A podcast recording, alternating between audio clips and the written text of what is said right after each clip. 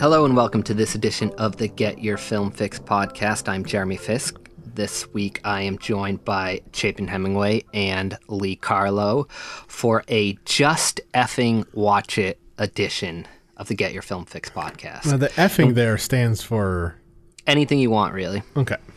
Yeah, we don't let's you know leave something up to the imagination. Uh, so this is a segment that we had uh, back in the original podcast.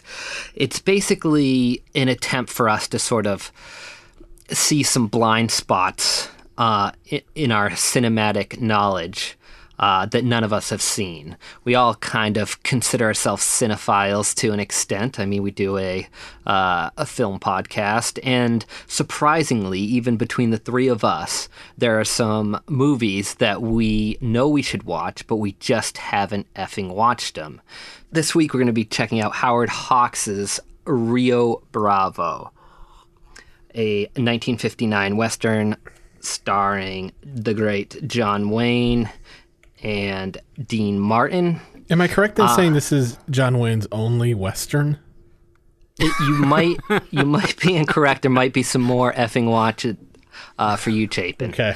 but we'll probably touch on those in this review uh, of Rio Bravo. So, and then we're going to do to keep the uh, 2019 uh, film year rolling, to keep the fixie momentum. We're going to do our top five worst movie moments of 2019.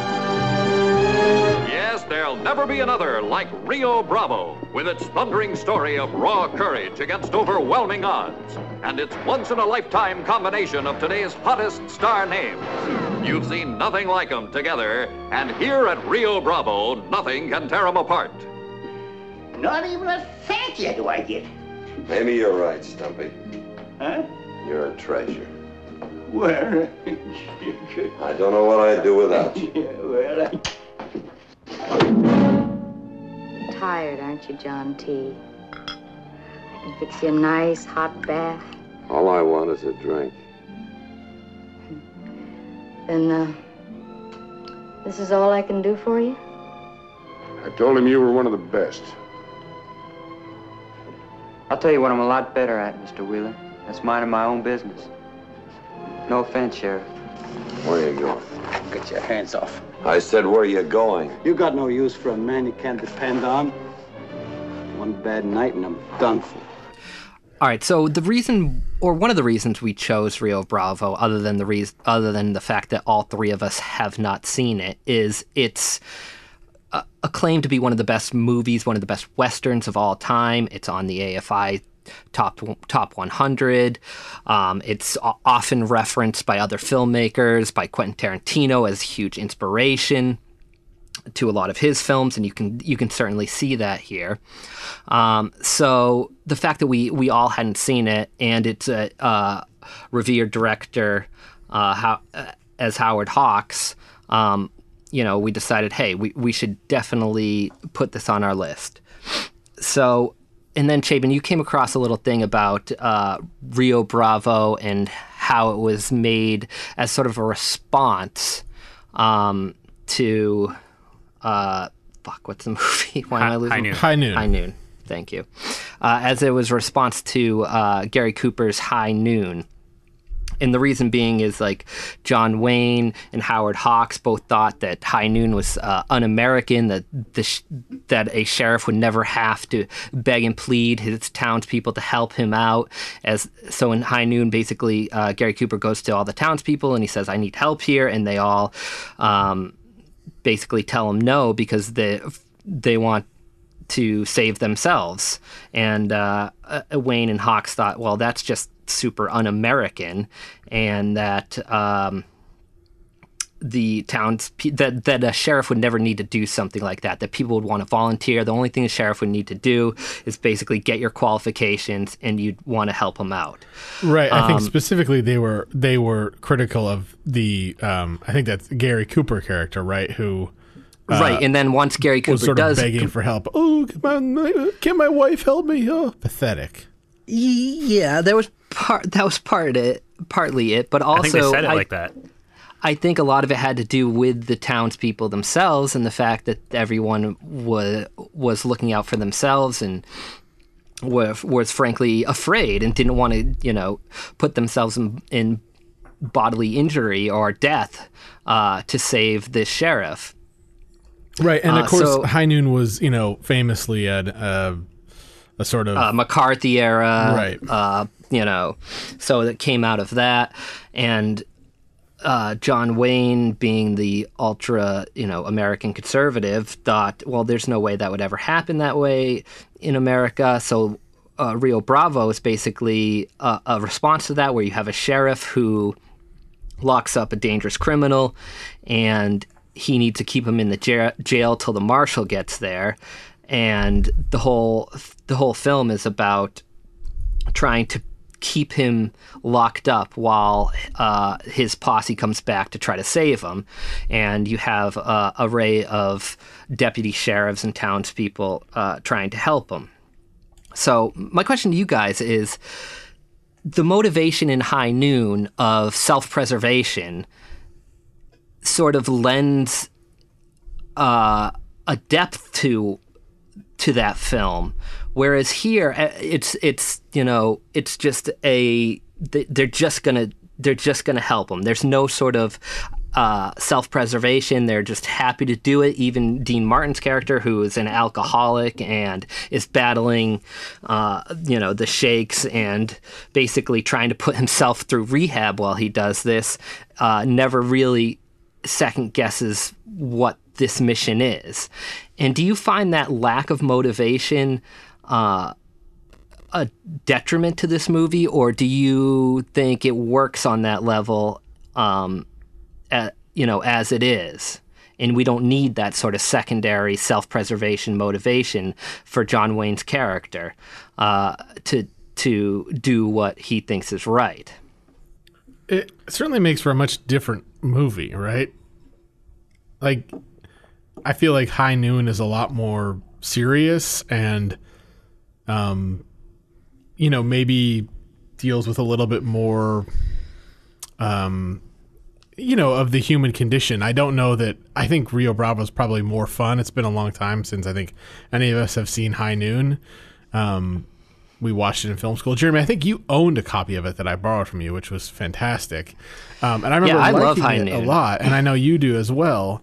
But you know, this movie is much different. The tone is much different. You've got that yokel character, Stumpy, um, who provides some, you know, quote unquote comic relief, and you never really get the sense that you know John Wayne is taking himself too seriously, whereas. Gary Cooper in High Noon was, you know, sweating bullets, and you're cutting back to the um, the clock the whole time, which was such a famous device, um, made uh, sort of made famous by that film. And so this film feels sort of less serious in that sense, so the tone is sort of just completely different. Um, yeah, there's definitely more of a sense of urgency in High Noon Yeah. than there is in Rio Bravo, which, again, that's sort of the same question. Like, without that sense of urgency, do we care as much? Without the question of people wanting to stick their neck out for somebody else, do we care as much? I listened to, uh, and well, it wasn't really an interview, but it was Tarantino talking about Rio Bravo because I was curious what he thought about this movie more specifically. I know it's en- it's been on a lot of his favorite lists of all time, and the first thing he said about it, the way he described it, was it being one of the best hangout movies.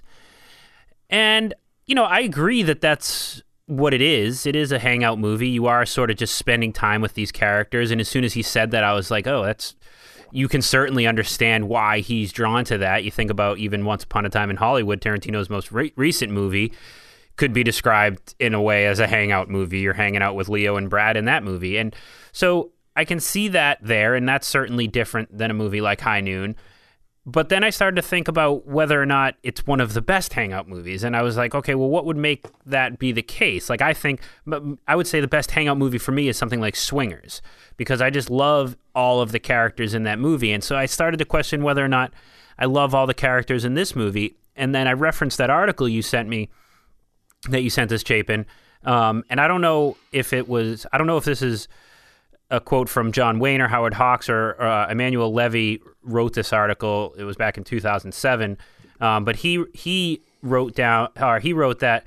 Um, Gary Cooper's sheriff in High Noon is is scared and faces severe inner conflicts before deciding to face the crisis himself, while John Wayne's sheriff is unwaveringly courageous. Which is Well- what is more interesting. Yeah, Cooper is way more interesting. Exactly. And so that's my that's my problem here is that I, I and with this movie as a whole is that I found there to just be one interesting character in this movie and that was Dean Martin's dude that I thought was really interesting and I liked him as an actor a lot in this movie. But beyond that, I di- I didn't enjoy hanging around with these characters. So hangout movie or not, this movie's fatal flaw is the characters. They're not well enough developed, they're not interesting enough. Yeah, I have I have two part follow up to that. Um, do you feel like go first of all, like in reference to the Tarantino and the reference to this movie being so revered and on the you know top best movies of all time list, like going into it, knowing all that, do you feel a sort of cinematic pressure to Yes. understand and like this movie? Um, Definitely. and then to the point of the hangout movie like i get it and there were certain scenes i really enjoyed with that like the scene where they're all hanging around singing i like it it, You it liked that of scene? i did it sort of reminded me a little bit of of jaws um I, Oh. I, I thought that worked really well and we can argue over that one scene or not but i think uh, in general we have the same You know what I thought thought of that scene? process I was like, this is the movie like plugging Dean Martin and Ricky Nelson as like cross-platform stars, and every time they cut to John Wayne, I was looking at him like, is he Yeah, he's not thinking, even- like, can we get back to the western now?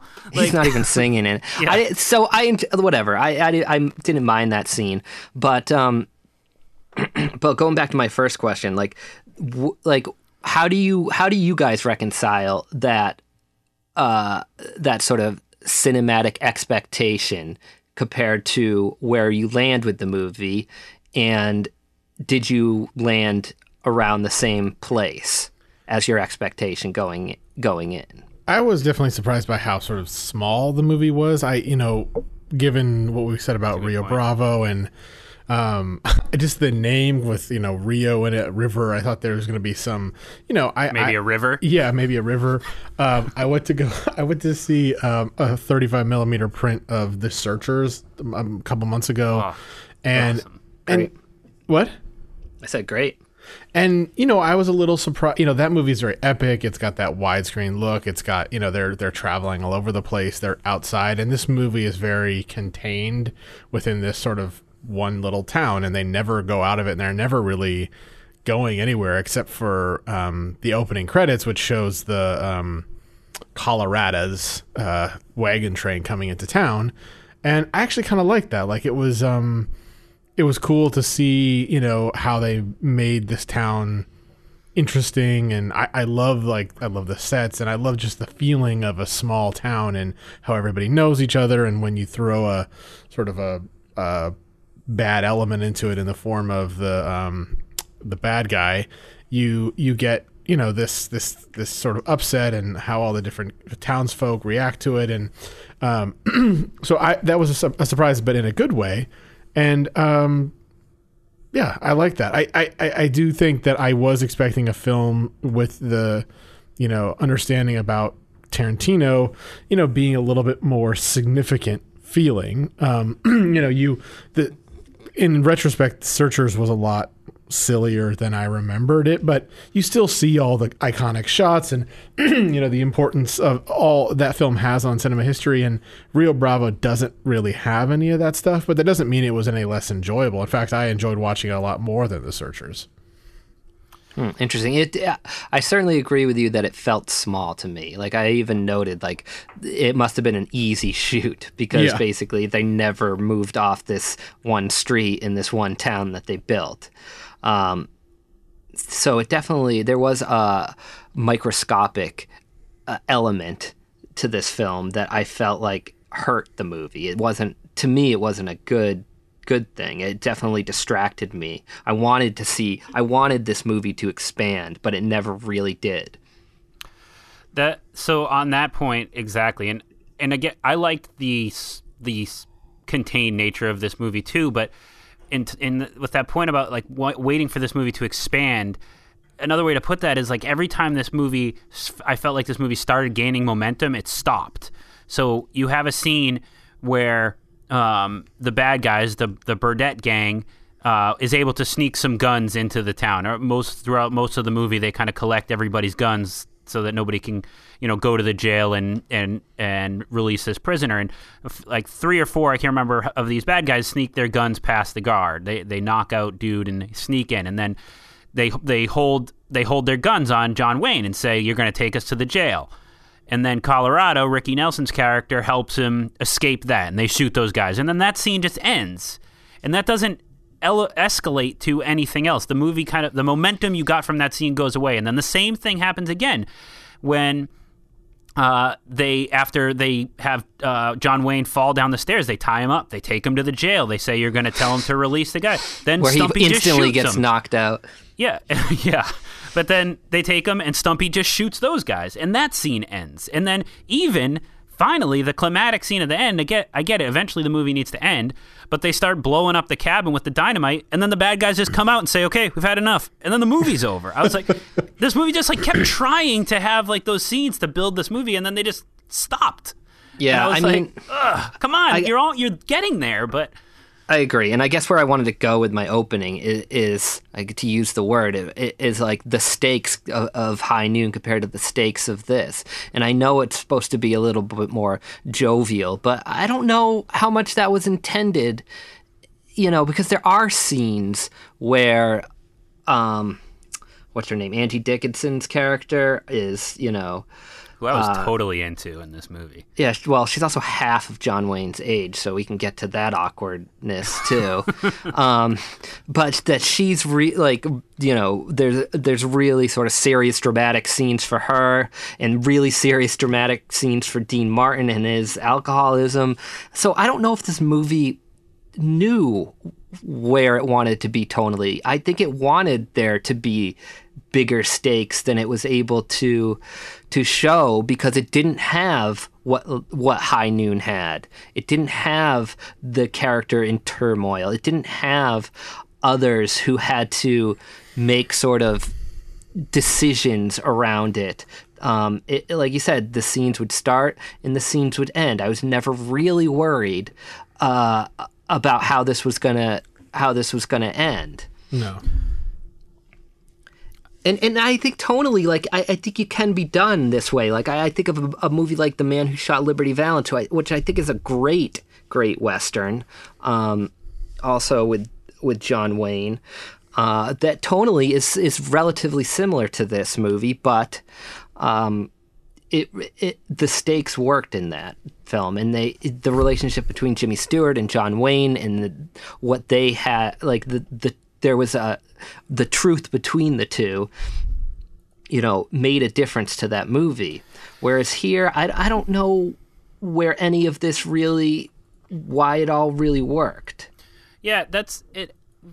And it's it was doing it to itself, and like I think the reason I had such a hard time with these scenes, like starting and then stopping, and the reason I brought up the end so much is because, like, they were all every time you had these, you know, action scenes, for lack of a better description, you were waiting for the bad guys to to do something. Like they never really posed a threat. You were never worried about them. And then even you have this scene where they're they're exchanging prisoners and, and Dean Martin is walking back to John Wayne and, and and Burdett's walking back to his guys and you just feel like I mean this is gonna end the way we want it to. Like you just didn't feel like like, Uh, you know, you said it. The stakes were there. You just were never really worried that the good guys weren't were going to face any real trouble. Yeah, it came to the point where I wanted Dean Martin to have a drink. I mean, Well, he, he- was the best character in this movie. I really liked his character, and I really thought he was great in it. I want to go That back to the the, old part. west where like a beer doesn't count as a drink. Evidently, you just like, Yeah, yeah, you just that's awesome. you Yeah. like you have to, it's like medicine to fight your hangover, and if it doesn't work, it just uh, had a beer. It he's literally work. going through withdrawals, and he's like, "A beer didn't help." It's The only reason to drink beer is to help you go through withdrawals, or you're trying to get off the sauce. off of off of whiskey. Yeah. Uh, Uh, they really had it great back then. really had it good. Um, it, I heard uh, I heard John Carpenter talking about this movie as well, which was which was particularly interesting because during this movie there was a moment when they were talking about, hey, why didn't we think of this before? Let's just batten down the hatches and just wait in the jail until the marshal arrives. And I was like, this could be a really cool like assault on precinct thirteen type of finale and then that didn't happen. But it, it's just it's so obvious why I think some of these directors find this movie influential. But I Why? am a little Why- sup- wait, what? You, uh, well, John Carpenter expand on that. Well, John Carpenter clearly saw something in this movie that you know he he has drawn into some of his like more horror movies and things like that, and uh, you know movies like Assault on Precinct Thirteen. I think, like I said, I saw the connection there at one brief moment. And Tarantino with the Hangout movie, like I I can see where these directors look at this movie and say, this is something that I like, this is something that I want to do. But what I don't see is how this movie is so highly acclaimed. It's fine. Yeah. It doesn't touch some of the best westerns I've seen. Well, well, let's talk about that a little bit because uh, Howard Hawks is not, you know, definitively known as a Western director. He's he's not John Ford. I mean, he's made some westerns. He made some, but he also is just as known, or even more known, for his romantic screwball, quick talking comedies, like yeah, his girl Friday, bringing up baby, stuff like that. Um, so, do you see? do you think that that it, it, the influence of his name on this uh, elevated it, or do you think like where, where like do you think that's part of why this is so highly acclaimed of a movie? Like, what are we missing here? That's a good question, and I knew we'd get to that. I mean, he Howard Hawks has sort of dabbled in a lot of genres. I mean, my favorite movie of his, one of my favorite movies of all time, is Scarface. So you have him working in the gangster genre. He's done movies like The Big Sleep as well. So I, I think, Right. I think in terms of genre, like we can't put him in a in a in a p- particular bucket. Yeah. I do think you know him being the director of this movie. You know, John Wayne being in it. Obviously, he's been in a lot of westerns. Uh, Chapin, I know you, you didn't know yeah. that. Um, but um, what I do, I, I- I have to imagine. I didn't know this, but I have to imagine the idea that this was made in response to High Noon forces people to maybe take some sides. I mean, I don't know. You can like both, obviously, but like it does add some significance to the movie. Um, but that doesn't really answer the question. Like, what are we missing? Like, none. Uh, Chapin, you seem to like it. Um, I liked it fine. I just am surprised at how highly acclaimed it is. Did you have you guys seen his girl Friday? Yes. Yeah, yeah. Yeah, I really liked that movie when I saw it. I just think, you know, maybe he's just a different I mean, I'm looking at some of his um filmography right now and you know, like uh, there's a lot of there's, you know, westerns, there's war films, there's these screwball a comedies and a lot of different stuff. Seems like, you know, he's a kind of director who you know, maybe was a little bit of a journeyman, which is which is fine, and we've we've talked about Well, I think directors that's like great. that. Yeah. and and and maybe that means he's not going to make the definitive western, which is also fine, and you know he's going to make a conservative response to High Noon, which you know, good on you. Yeah, but wouldn't you wouldn't you say that he maybe has like a top five movie in every genre? He has a top five gangster movie. He's got a top five screwball comedy. He's got a top five western. I mean, he's got a top five uh, detective movie in Yeah. The Big Sleep. Like, so while he may be a journeyman, he's not. You know, we talked about journeyman director like uh, um, He directed Gentlemen Prefer Uh, Blondes. James Mangold, um, but not. You know, Howard Hawks has some of the most famous movies of all time on, on his resume. I don't know. I, I we're circling this question. I, Well, here's the thing, and it's not like we're. where would you, guys know, rank this among your all-time favorite westerns? It wouldn't be that high, and that's what I was about to say. Is Yeah. is like I love this genre, and in some of those classic ones that we've talked about, you know, um, you know, Stagecoach, High Noon, the spaghetti westerns, uh, other John Ford's True Grit. Um, you know, Man Who Shot Liberty Valance, all these movies. I'm sure I'm forgetting a bunch that I love. Uh, you know the other ones that are considered my darling clementine the other ones that are considered the classics unforgiven i mean those are some of my favorite movies so i i feel like I, I was coming into this movie being like, okay, so here's a classic western I haven't You're seen. fully qualified to rank this. Yeah. Exactly. I'm ready. I'm ready for this, and it just didn't. It didn't work on on that level. Um, and uh, I I mean, I think we sort of pinpointed why. I think that word stakes again is is a big part of it. Um, I also want to blame the relationship between Angie Dickinson's character and John Wayne's character. Every time they were on screen together, it felt awkward. It was John a little Wayne awkward, him- but I didn't have a hard time with that. I was okay with it. I mean, I Uh, just liked it- when Angie Dickinson was on screen. I have to be honest. yeah, no, she's sort of very, falling for her. Very attractive. Still alive, by the way. So still got a chance, Lee. I was, yeah, definitely. Uh, and John Wayne himself, I, you know, there are moments in it where you're just like, he is acting like Uh, he was a caricature of himself in this. Like, a little bit, yeah. And Wait, he's what- like, he's a, when is he not like that? well, I guess he is, but I just felt like he was in full John Wayne mode. Like, like all I could every time he spoke, all I could hear was was Joker from Full Metal Jacket imitating him.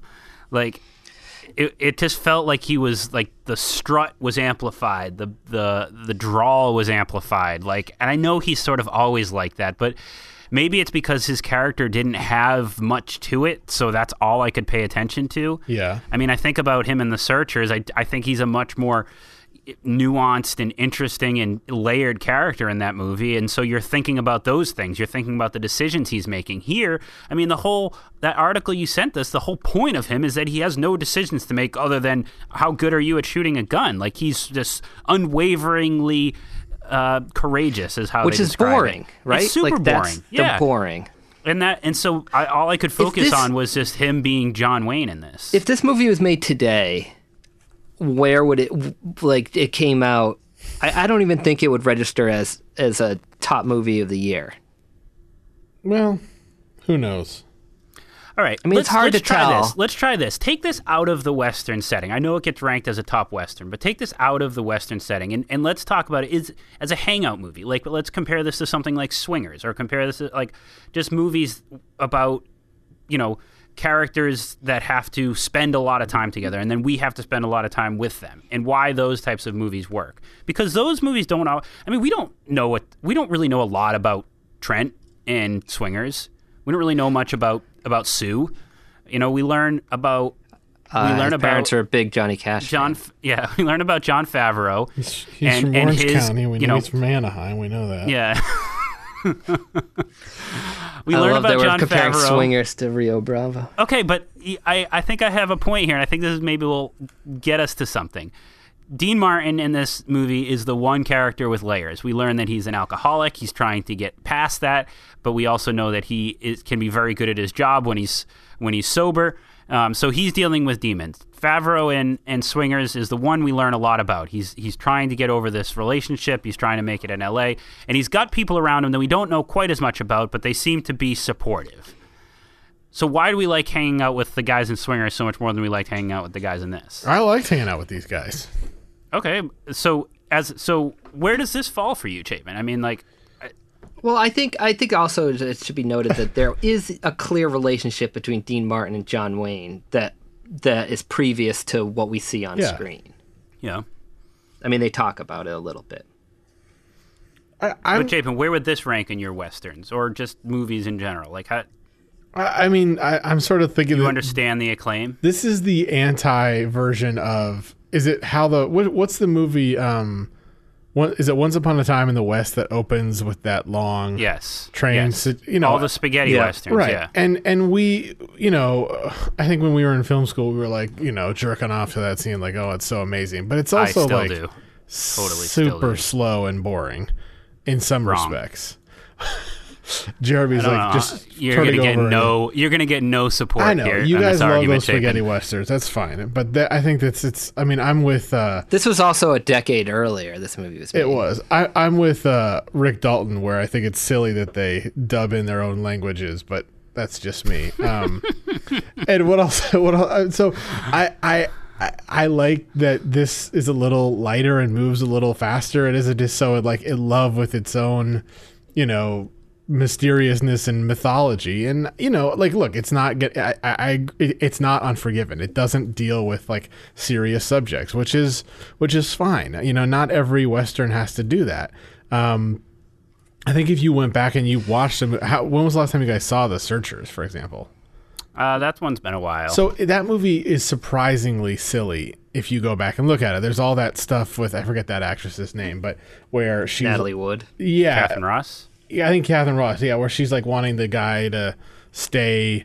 You know, she's all mad that he's leaving again, and you know, there's all this sort of silly, you know, screwball stuff in that one as well. But you know, you just don't, you just remember it for the iconic, you know, framing of John Wayne and Sorry, the, Natalie Wood, not not Katharine Ross. well, there's That's two. There's said. two. Yeah, there's two women who play a pretty important role in that movie. So, like again, I, I'm not. Uh, if you look at, Tar- I'm looking at Tarantino's lists, and there's a, you know, like Carrie's on there. I mean, you and I watched Carrie Lee uh, with Brantley Yeah. like last Halloween, and neither of us were big fans of that film. And, um, I mean, look, like I, it's like if you look at this stuff, But he also has Good and the Bad and the Ugly on like what one of his 50 best of the ever lists. Yeah. So like it's interesting to find sort of that diversity in westerns that but that, I mean not isn't that that you can't movie like kind of silly too? Uh, It's been a while since I've seen it, but Once um Good, the Bad and the Ugly? Yeah, with uh, you know what's his name, Eli, uh, whatever his name is, kind of No, uh, playing well, a yeah, I silly mean he's a little bit, but I mean that's a I wouldn't describe that as a silly movie. Yeah, it's not Blazing Eli, Saddles. Eli Wallach. yeah. now that's a funny movie. that's one of the most racist movies ever. But isn't that the point? Yes, a hundred percent. So I get, Um, again, like I, I guess, I don't know. I, I feel like I know where you guys are coming from, and I feel like I've come into a lot of these podcasts being like, you know, where does where do these films stand in the in the pantheon of of of great filmmaking, and what are these films trying to say? And I don't know why, whatever mood I was in on Saturday night when I watched this, because. I can't drink or have anything fun to eat, so I'm just staying home on Saturday nights watching fucking Rio Bravo by myself. Uh, I was totally Sounds o- great. I was Yeah, totally okay with I didn't even love this movie, and that still sounds okay. yeah.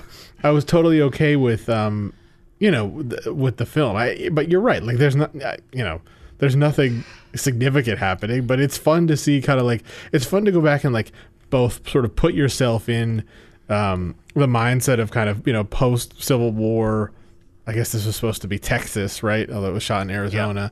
Um, and then also sort of the 1959 int- interpretation of, of that. And, you know, you've got the crooners, the, you've got like the, the heartthrob and Walter, Bre- uh, and not Walter Brennan, and Ricky Nelson. And, you know, the crooner and Dean Martin and how those guys, how they have to squeeze that singing song in. And it's, it's Yep. funny. Um, and Yeah, I would say this. Like, I would. It's hundred percent. Uh, my opinions for this movie are f- factoring in some disappointment. I mean, like, I have to be honest. Like, I looked at this. I was like, this is on all these top Western lists. I love westerns. I'm looking at it, it's two hours and twenty one minutes long.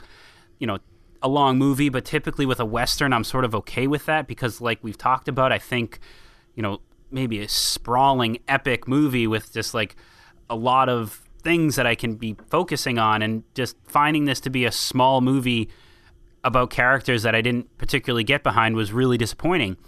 Um, so I, you know, that has to factor in for sure. And I I think part of it is if you do some for some reason or or like it works for you to fall for these characters camaraderie. Like for I think for Usley that it just the connection wasn't there, but I you know, I can see how somebody would just every time old Stumpy's on the on the screen Yeah, like get him, it get yeah. a you know, get a kick out of that and But the, yeah, so it, what's well, weird like is if- that is that Hawks is sort of was sort of known for the kind of fast talking wit you know witty women roles. Although you know he didn't Yeah. write them, but he and this film is written by a, or co-written by a woman, Leigh Brackett. Yeah, Leigh Brackett, who's Yeah. got an impressive career. Absolutely. Um, okay. I mean, I'm you So know I'm Rio not gonna, Bravo, I'm I not I'm not going to go to my grave defending this film, but I I had a good time watching it. I thought it moved along well. I, I looked at at the fucking running time, and I was like, oh god, it's an hour and twenty. It's two hours Yeah. and twenty minutes. High noon like- is 85 minutes. There you so go. Vic, victory high noon. perfect. but still, I mean, you know, I thought it moved along at a pretty good clip, and um, yeah, I, I, I love I love westerns, and and um, I, I'm not as big a fan of the spaghetti westerns as you guys are, um, It's too bad. but you know, Cinematic jerk off material. Mm. It- It definitely is. I don't know what's wrong with you, Chapin. For someone who loves the director and cinematography and like, come on. They didn't even have scripts. it's the dubbing. They just said, It's "S- the- it's say what you dubbing that want." Uh, you me get crazy. over that. All right. Who cares what they're Who cares what they're saying in those movies? Yeah, good point. Good point. Yeah. Although, although I, I, Good, Bad, and the Ugly is an amazing movie, story and everything. So, Let's. All right, Actually, well, so there's Once Upon a our time in the West. there's our review of Rio Bravo. Um, I did want to bring up real quick. Do you guys know anything that's happening February eighth? Uh, well, I'm booked. What do you got? Do you have something going on then? I do. I'm in the morning. First thing, I'm picking up my suit at the cleaners. It'll finally be ready. Jesus, what has happened Wow. to that suit? I have been every voice You have ever heard inside your head.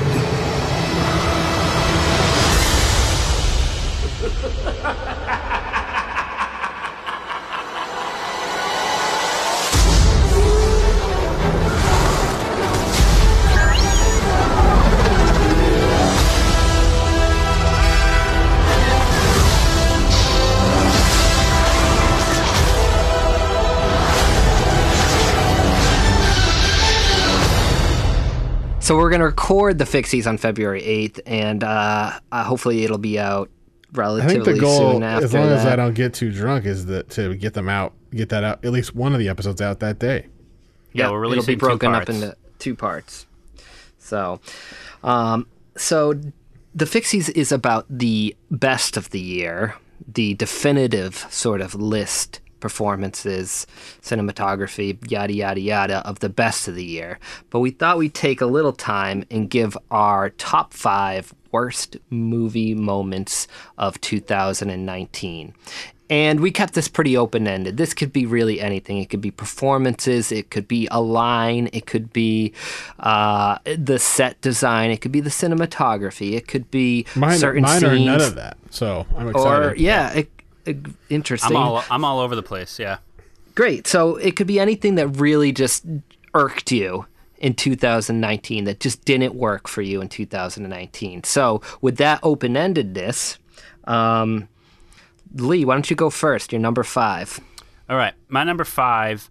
Um, turns out it's a it's a it's a series of moments, but you'll understand what I'm getting at, and it's it's the it's every moment that a Beatles song began in yesterday, and how they managed to just ruin those songs, and I should ruin maybe strong, but they just managed to not make those as impactful or as entertaining as Beatles songs usually are. Um, that movie pick. as a whole was pretty disappointing. If you'll remember, it was on my original top five most anticipated movies of the year. I was excited to see what Danny Boyle could do with that. It turned out Danny Boyle did nothing with that.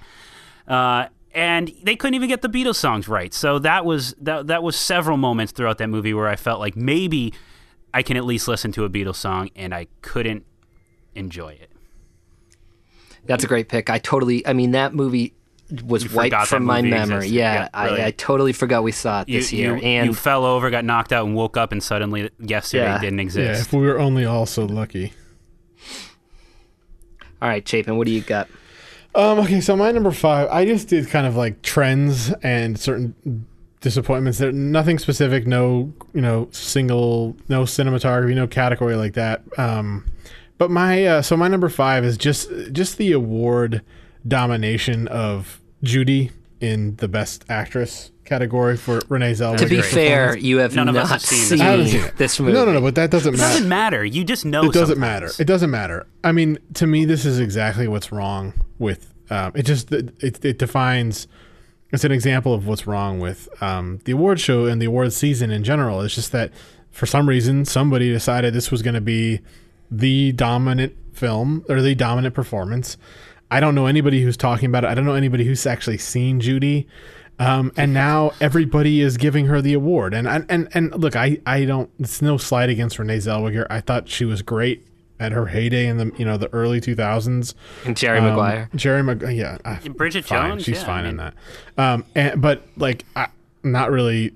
I don't. I don't think anybody asked for a Renee Zellweger comeback. Her speech at the at the Golden Globes was like, oh, "Where you know, gosh, you just been shitting on me for twenty years. Like, no one yeah, cares. Here I am. yeah, God, like, I mean, um, Here, here's what's left of my face. yeah, and and honestly, like there were, I, don't. Again, I'm not going to spoil anything with the Fixies, but there were so many. There were other really powerful female performances this year, and I think it's just regressive going back to this actress who I think is great, but um, I don't know that this is a good film, or I mean, I assume the performance is, has some um, substance to it, but you know, it just it just seems to be the exact wrong direction for everybody to go, and I'm I'm disappointed that it seems like the Academy will go that way as well.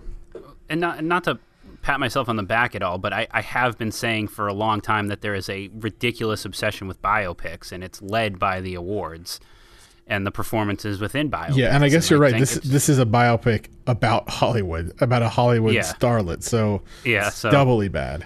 no wonder. Uh, we're all going to see Judy and give her the fixie. So Yeah. Wouldn't that be interesting? Uh, all right, my number five is a scene. It's uh, from Marriage Story. It's the scene where Adam. Driver's character cuts himself, Yeah, when the, they have the visitor to and they have um, the uh, her name's Martha Kelly, which is one of the weirdest casting choices uh, Was of any movie this year because she seemed like she was totally in a different film. That whole scene seemed like it was in a different film.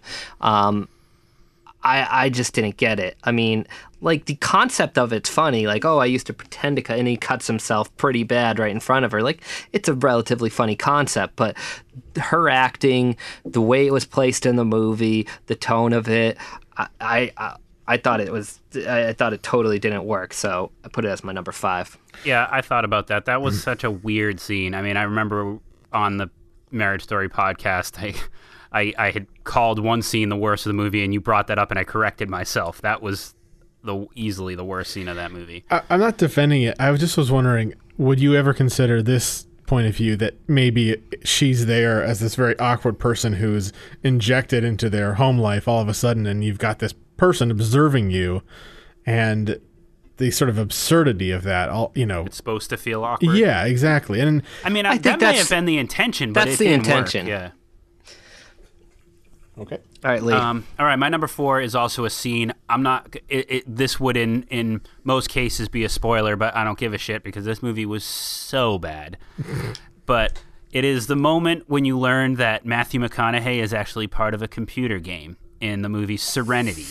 when did you see Serenity? I was on. It was on Prime or something. Jesus And Christ. So this this movie. So this stars Matthew McConaughey and Anne Hathaway, and it is so bad. I don't know how this movie got greenlit. Like the script is just so absurd. I can't imagine this in the hands of the most creative, innovative director basically he's like living on this island and he's like obsessed with catching this big fish but it turns out that that's all just part of a computer game and the and he's going rogue within the computer game to kill Anne Hathaway's husband who is alive with Anne Hathaway but it turns out Matthew McConaughey actually died and his son is keeping him alive in this computer game it makes no fucking sense. The movie was bad, and then this just made it so much worse. Like, it, it this took it from being a bad movie that you could just be like, eh, I watched a bad movie, to being so absurd I couldn't possibly recommend it to anybody. Interesting. So, I didn't even hear. I, I didn't even hear this movie until I started like trying to look up uh, worst of the years, and it came up everywhere. It's Like, when so did this movie bad. come out? Because it probably Spring. came and went. I mean, I have no idea how much money this movie made. It probably did okay because it's got some star no, power. it didn't. It didn't. It didn't? Good, because it was so bad. Fourteen million dollars worldwide. 37 Metascore does not even. That's that's too much credit. Okay, my turn.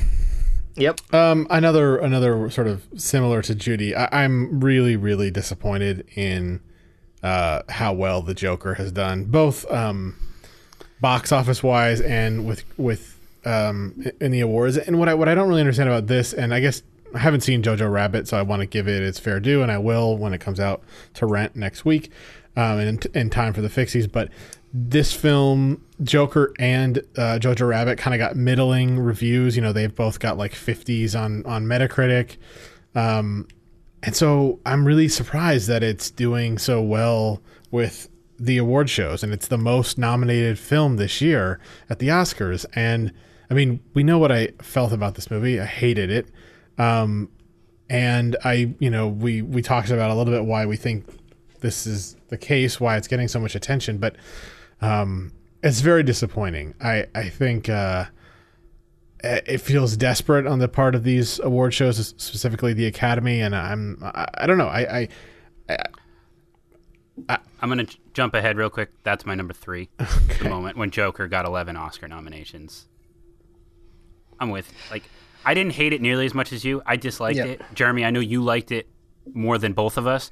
Yeah, but, but I still should understand not be the most it. nominated yeah. movie of the Oscars. That's pathetic. I, I, understand where you guys are coming from. I didn't hate the movie, but uh, there's no reason that it should be nominated as much as it is. And I think you're right, Chap, and I think it's partly like it made a billion dollars. We got to represent it. Right. And, And, the, and the comic book angle, like it's and there's that. Yep. they they feel like they you know they they got maligned for not nominating the dark knight 10 12 years ago or whatever that was. And then last year they gave every possible oscar they could to black panther a fine movie but not an oscar movie. And now joker comes around and they can say oh this is a comic book movie but not really. Let's load it up with oscar nominations. Yeah, and I I do think as much as we've had we had the discussion, I do think there's some irresponsibility on the fact of that this movie's sort of just the subject matter is, is sort of this internal rage that ends in such violence. I mean, I think there is something to that just because of the way this movie was presented. Uh, I don't think you know baseline movies that deal with that subject matter, uh, you know, uh, are like that. But just the fact that this movie made a billion dollars, that everyone saw it, that it was presented this way, um, and I think there is a little bit of irresponsibility on that end too. That being said, I'm going to go with my number four, which is just specifically Joaquin Phoenix's body in The Joker. Look, I know he can twist his body into weird like pretzel shapes and I saw it in the master and I know that it's disgusting and weird looking, but I didn't need the scenes in the Joker for it. Um, to know he's a good actor, like there's something I I, it, I could just literally picture Todd Phillips being like, "Oh, you know what you did in the Master when you were sort of That- hunched over so and your funny that you spine was That- that is coming exactly out." what happened. He wanted to Yeah. gain there's weight. there are the, so many similarities in the Joker in the Master. It's it's frustrating. He wanted Just to Wait, do you know that for a fact, Chapin? Yes, or yes, they- oh, yeah. so I'm just making that up. No, but you're yeah, absolutely like right. Todd Phillips was like, and he's need like, you- "Do I that need you to again." lose the weight, and he was like, "What if he was fat?" Which I mean, like, come Yeah, on, makes sense. That guy's really gonna be fat in real life. That's a good point. Yeah. And and it's like, oh, I saw that. It looked weird, and Paul Thomas Anderson is a master. I want you to Yeah, do that. right. f- I want you to do that for me. And it's like I didn't need to see that. That served no purpose in this movie other than to emulate what he's already done in another movie. And it's it's freaky and it's weird, and bodies shouldn't do that. So that's it's uh, a great that's my point, and it's four. such a it's such a specific moment. But I really, uh, it's such a good point because there's a lot of things about the Joker that you know. And Chapin, you point out that this is actually what happened, but there's so many things about that movie and and that character in particular that you're like he's. And we talked about it. He's drawing. He's not drawing from other movies. He's just taking from Taxi Driver. He's just taking Wow. from The Master. He's just King finding these things that have worked so well in King of Comedy. Just finding these things that have worked so well in the past, and trying to just call them his own. And that's yeah, well, there's an age old debate of what's uh, Sure. an homage and what what is stealing and where does the where is the Yeah, line. and maybe we and shouldn't it could get be, into that today, but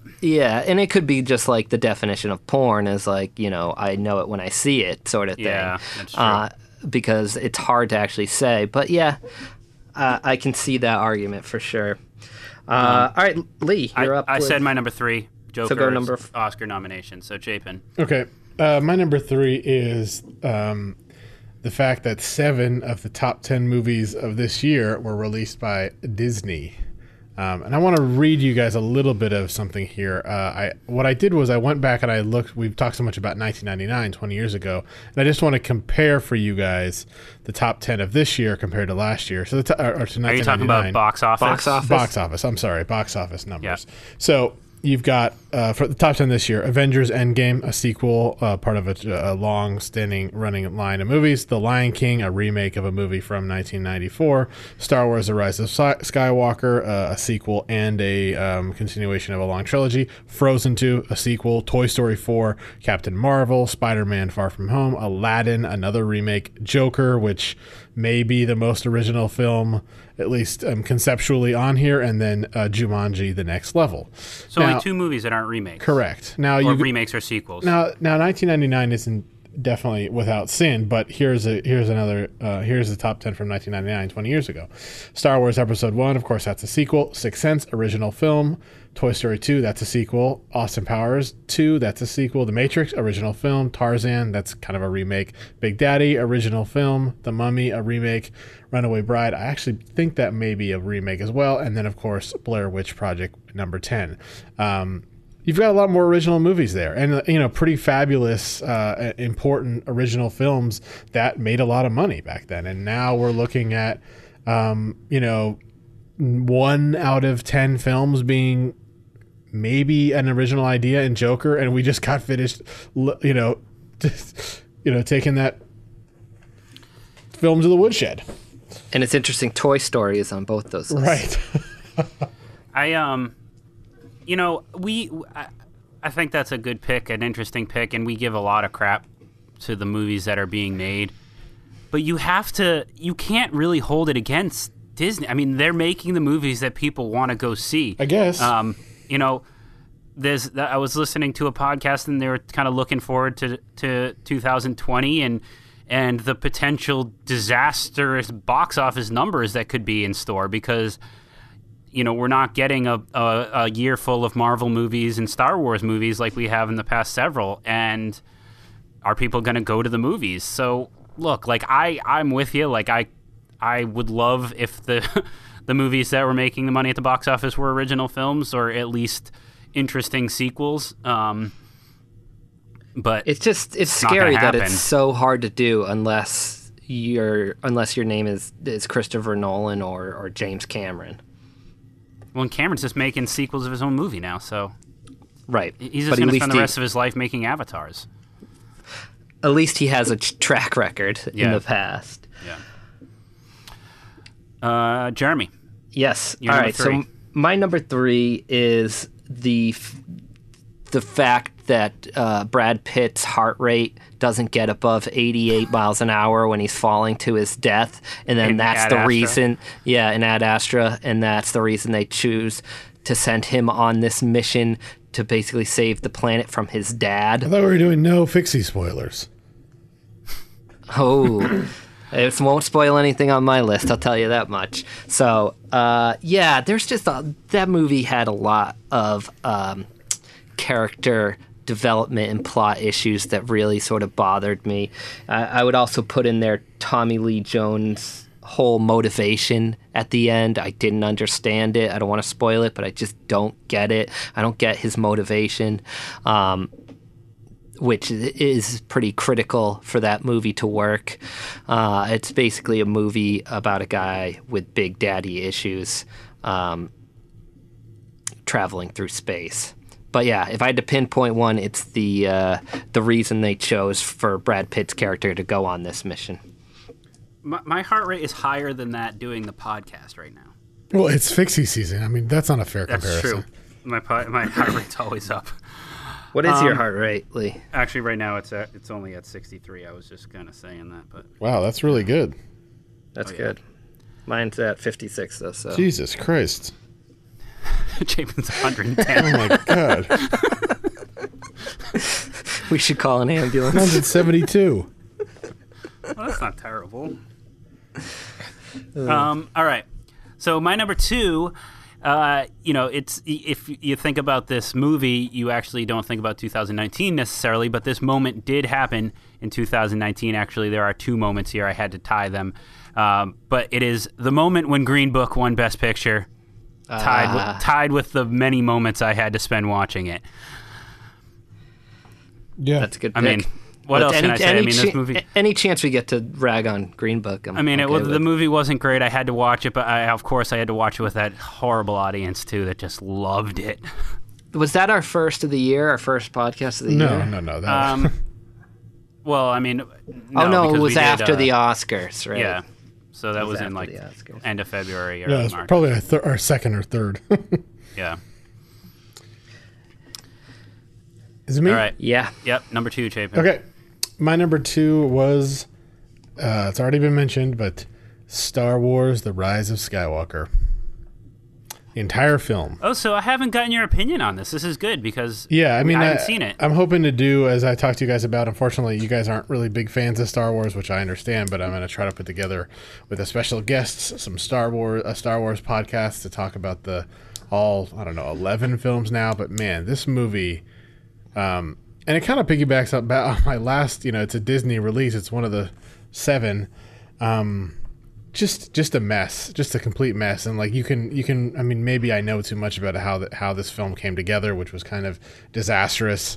Um, but you kind of can see everything on everything that went wrong on screen, and what a what a disappointment. Especially since I when we talked about our most anticipated of the year, um, you know, way back when, back in February of last year, I you know I was wondering if this was going to be you know, participating in the Oscars in a significant way, and um, it most certainly Or the is not. Fixies. Yeah, or the Fixies.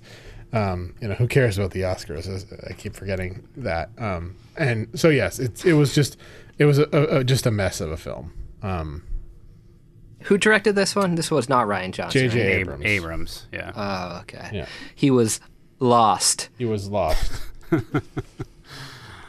Uh, good tie in there. All right, uh, I'm up. Number Yep. two. Okay, He so didn't my number shoot two. it I'm on Super Eight. Oh, a little, all little bit late Did I to the, that? but we can. You can edit. You're editing it. You could just put that right next to my joke. All right, my number It's almost two like it was, was an impossible mission for him to pull off. Yep. Oh, f- f- me getting my number two out to an impossible mission. Just gonna look up a few more J.J. Abrams movies real quick. Yep. Yeah, I'm gonna I'm gonna It give was it a it pause. was definitely an Armageddon. Wait, What? he did Armageddon. Didn't he write Armageddon? Oh, Oh, really? now we're going into his writing credits. oh. He- Did he really write Armageddon? Oh, he did. Oh my God, I didn't know that. It's amazing. Okay, sorry, Jeremy. Uh, my number Should have used an alias on that movie.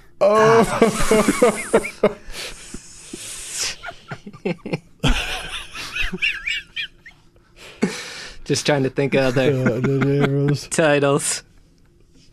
Uh, my number two is Robert De Niro's stomp scene. Oh, that's in great.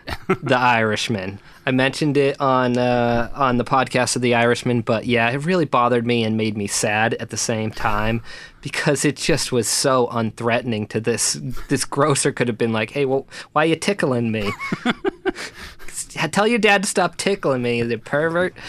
Um, yeah, it just didn't work, and we know De Niro can stomp. He used to be the best stomper. So there's no there's no age related uh, technology that's going to make uh, De Niro ever a good stomper again.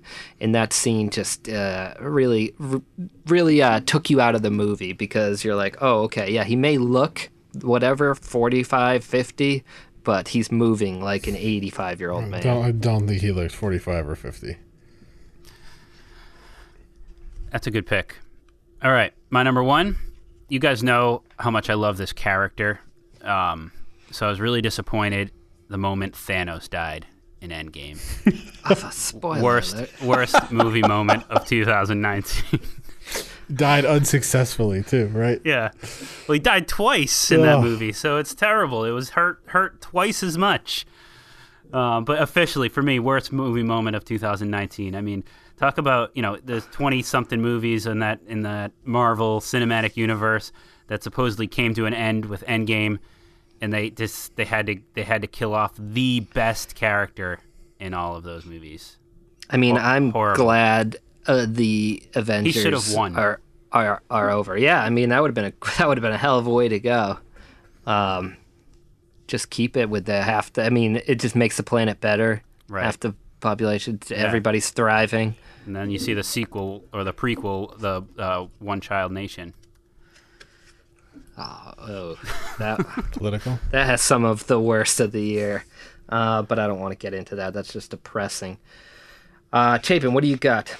Um, so this is the one that's going to give away a little bit of the fixies uh, here, but it's the um, the take the the choice to make 1917 um, appear to be a single take. It was very. You found that to be the one of the worst moments. Yes, I think that was one of the worst decisions in all. And and I should say the to me to me that's anti-directing. You know, uh, um, he's winning. Uh, Sam Mendes is winning all these awards. He won the DGA award. He won. I guess that movie won the PGA award. Um, seems like PGA is he a golfer? uh, Producers, Guild.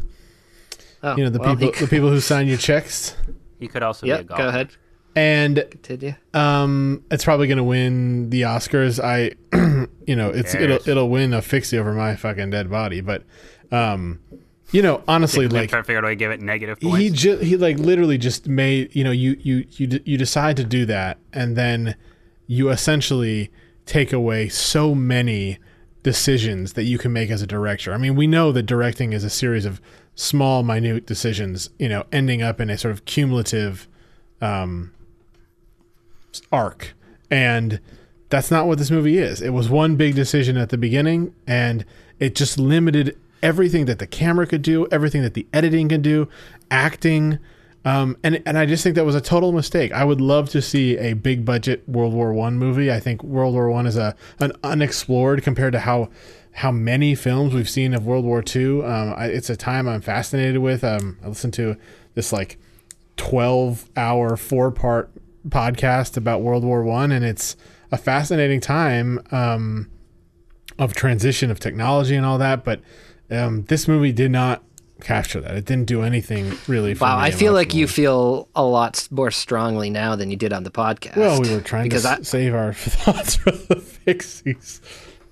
it- Well, no, I think this is- no, I not mean, I- necessarily. I, I look. I think this is an interesting conversation. I don't know if now's the time to do it because we don't want to get into too much about a movie that that could have um, some fixie considerations. But I mean, that movie lives or dies on that decision, and I think you know you you suggesting that it was the wrong decision means that movie died for you, and I think you know obviously a lot of people feel differently, and I'm not going to get into my thoughts one way or the other right now, but um, I think that's an interesting pick because I you can. I mean, that was either going to work or it wasn't. Well, we did. all- I'm saying is we did have a whole podcast on this movie. I know, but we didn't really get into it. I mean, the, I we, I didn't know And- Chapin and felt that strongly came, about it. Yeah, it never came. Like I, I was pretty. Uh, it was pretty obvious that I really enjoyed that, and I disagree with Chapin. But I, I feel like the the depth of that decision was not really brought up on on our podcast. I guess I, I, I think guess I didn't realize it. I mean, I think it's a this is a thought I've come to since we've done the did the podcast. But I mean, I don't know how. I mean, I don't know how you guys can disagree with me on that. I mean, I think that's one thing you should consider is just that how limiting that that single choice is. Right, but limiting is not necessarily a bad thing. You also have to make decisions around a limiting choice. I mean, when it's like when you give a d- director less money. I mean, limiting doesn't necessarily mean you have to. You're you're you're making the wrong decision. And I, I- think I understand that, but you have to. But I think when you do something like take away a, a significant portion of a budget or something to that degree, uh, limiting in the sense that your resources are limited, that's one thing because I think that forces you to think even more creatively. But you don't think this, was ma- forces you to think? it was anti. I think you're. s- I th- see. I don't know. I think you're simplifying it. I think it. Yeah. I think it's a creative decision to do it that way, and you have to structure your movie accordingly. and you have to get what you still need out of it within the confines of that decision.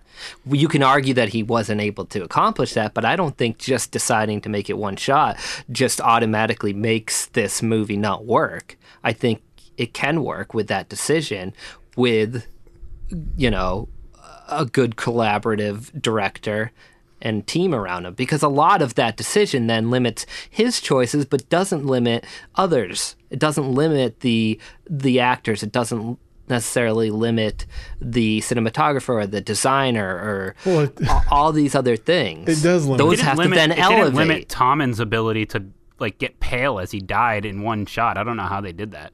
Maybe in they, post. killed, they really killed him oh, that's good. Okay, I Yeah, thought he died. they died. gave in his Game family of a lot but, of money Um, all right. I mean, well I it's think, an interesting it's an interesting uh, thought Jeremy, you're number one. Uh, my number one is kind of two parts. It's uh, the fact that I guess the paintings killed people in Nightcrawler. You mean in And- uh, Velvet Buzzsaw? I mean, yeah, sorry, in Velvet Buzz- Buzzsaw and uh, Zo Zaw Ashton's performance in was Velvet pretty bad. Buzz- Buzzsaw. I knew this. I knew this movie was going to be on your list.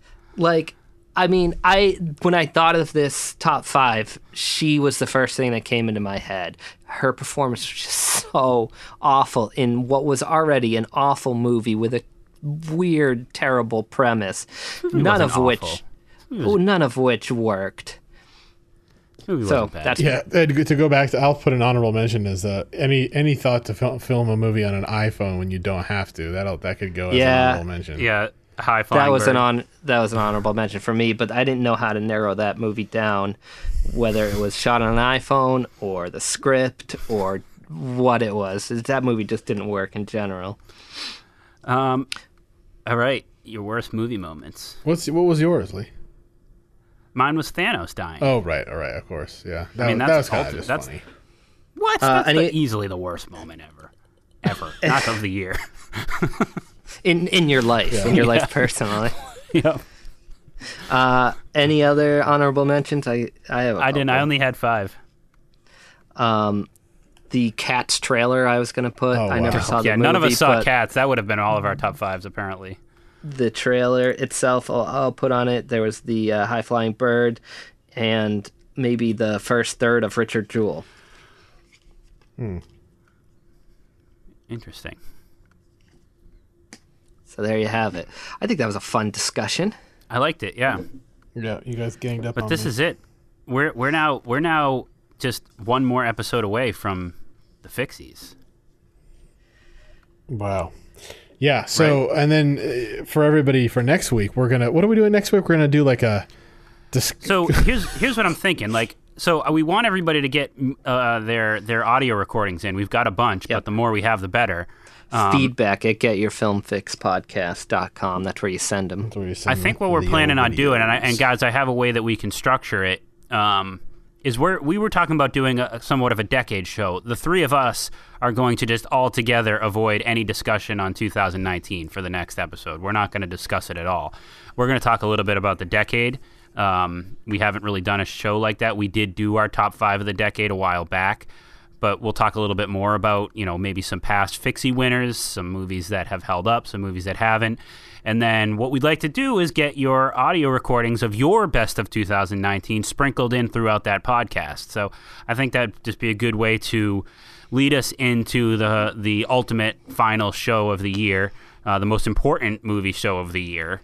Um, so that's what I'm thinking, guys. I mean, if you're good with that, I think that Yeah, and I think it might be uh, interesting to talk a little bit about the future as well.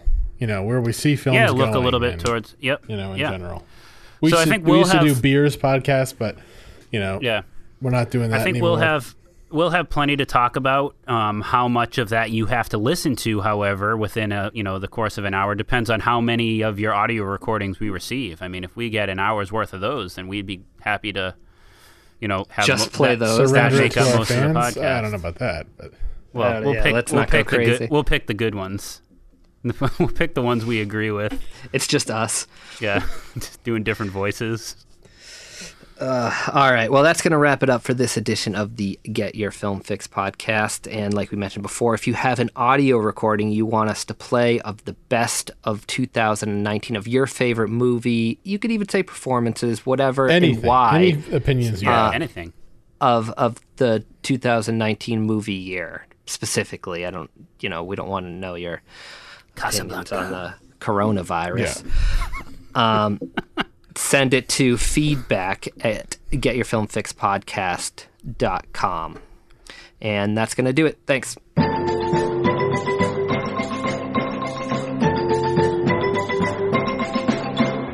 I'm staying. I'm finishing my coffee.